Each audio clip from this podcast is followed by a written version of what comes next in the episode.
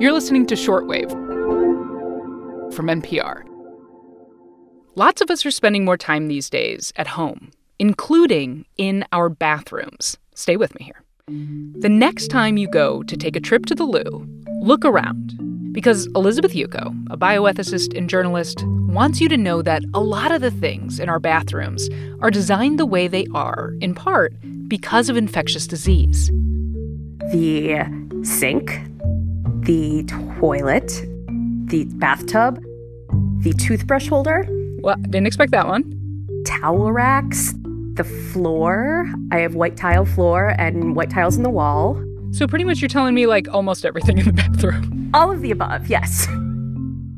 Elizabeth wrote about this in a story for CityLab. Tuberculosis, cholera, the flu. As our understanding of these diseases evolved, how they spread, the role hygiene plays in preventing them, so did the American bathroom.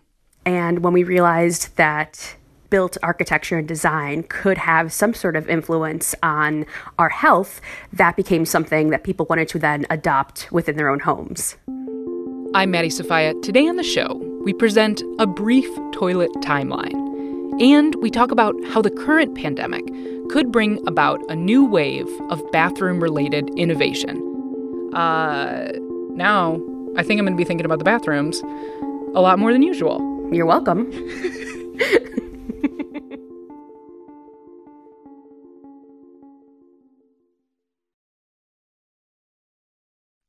We're talking with Elizabeth Yuko about how infectious disease influenced the American bathroom.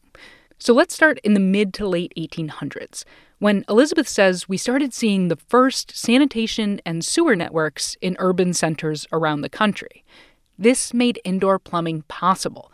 So, if you were wealthy, there might be a small sink in the corner of your bedroom. But it did take folks a while to come around to the indoor toilet. The toilets at this point were still outdoors, even though wealthier families could put them in the house, there was this idea that sewer gases or miasmas were coming up through the toilet and could make you sick. So they were still using chamber pots in the house and then having an outhouse, you know, to go outside. So uh, these chamber pots, if they, you know, wanted to spruce the place up a bit, had a wooden kind of box that went over it. And they were, you know, pretty looking, sometimes intricately carved wooden boxes just to hide the fact that it's a pot that you go to the bathroom in in your home. yes, right, right, right. Which yes. I wasn't sure how you were going to end that sentence either, so I'm glad we found out together. it was a journey. Um, yeah. So, yeah, so once that kind of became a fixture, then when bathrooms themselves started springing up and bathtubs became the norm and indoor plumbing became more prominent, the fixtures of the bathroom were typically covered in wood.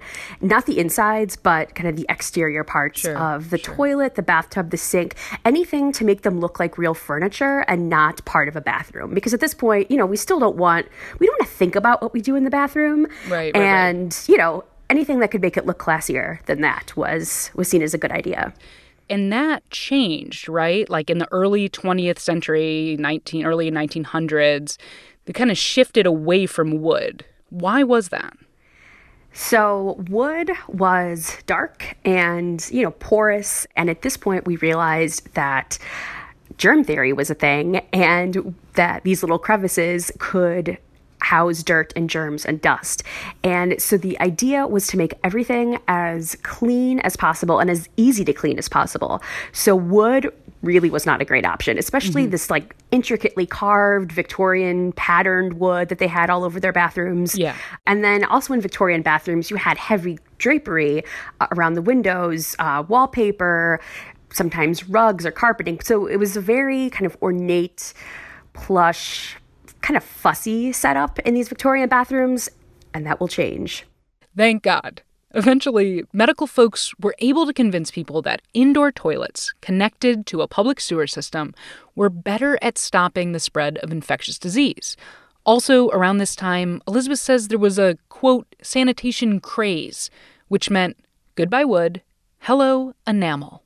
So, a lot of brands would use sanitation as kind of a marketing technique like we're the most sanitary restaurant or something like that so this was something that was that was catching on and kohler who you probably know from toilets and bathtubs yes. um, they uh, pioneered a type of enamel that went over cast iron for bathtubs, which then became the enamel became used in the rest of the bathroom as well, and that was marketed as being sanitary and hygienic. Right. In in like someone around that time, there was like a huge amount of tuberculosis in these communities. And tuberculosis actually played a role in our bathroom design, right? Yes, because in the time before antibiotics, rest, sunlight, and fresh air were the best known cures or treatments for tuberculosis. And when people got sick, they if they had the opportunity, went to a tuberculosis sanatorium to cure. And these were purpose built buildings which really had, you know, had big windows, had to make sure there was enough ventilation and sunlight and air. Everything on the inside was white and easily cleaned. And this idea of having this sterile, white, healing environment caught on first in hospitals, but then also in people's homes. Yeah. So, what about influenza? How did that shape things in, in bathrooms back then? So, after the 1918 flu epidemic, which also coincided with high levels of uh, tuberculosis, there was an idea of having a second bathroom on the ground floor of your home. And this is in wealthier homes where, you know, you had an indoor bathroom, let alone two.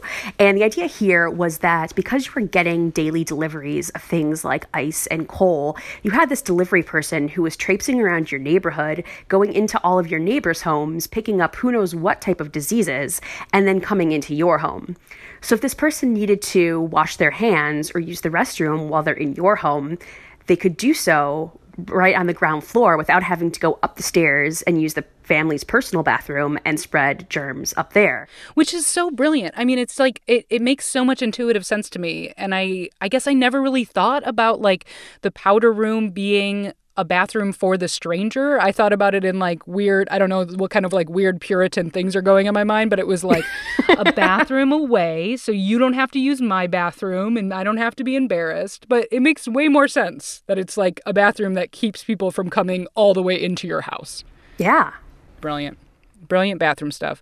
Okay. So can I just ask about one specific thing? Sure. What is going on with like the fuzzy rugs and like the fuzzy toilet seat covers?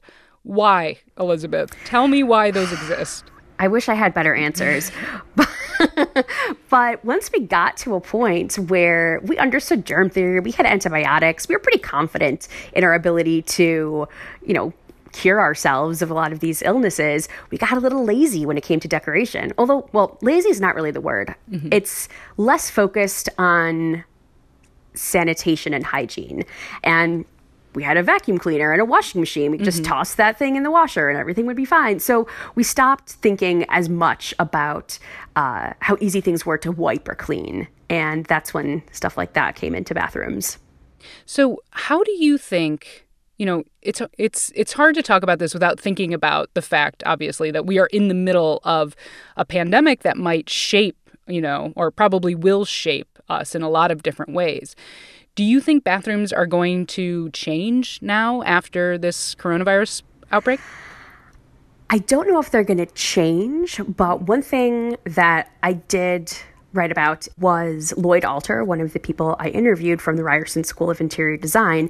Uh, he predicted that we'll see a rise of vestibules and sinks, specifically in vestibules. So sinks that will you'll encounter as soon as you walk into someone's home. So you could wash your hands right mm. away. Mm-hmm. and i think that absolutely makes sense. Yeah I, i've started coming in my house through the back door because my kitchen sink is right there just to like wash my hands immediately when i come in the house if i leave. Yeah, so I think that will be moving forward, that will be a focus. And I think any design is really going to be made with what if we have to self isolate for months at a time again? Right. You know, we might have a bidet, for example, because, um, you know, that's not something that is as common in America as it is in other parts of the world.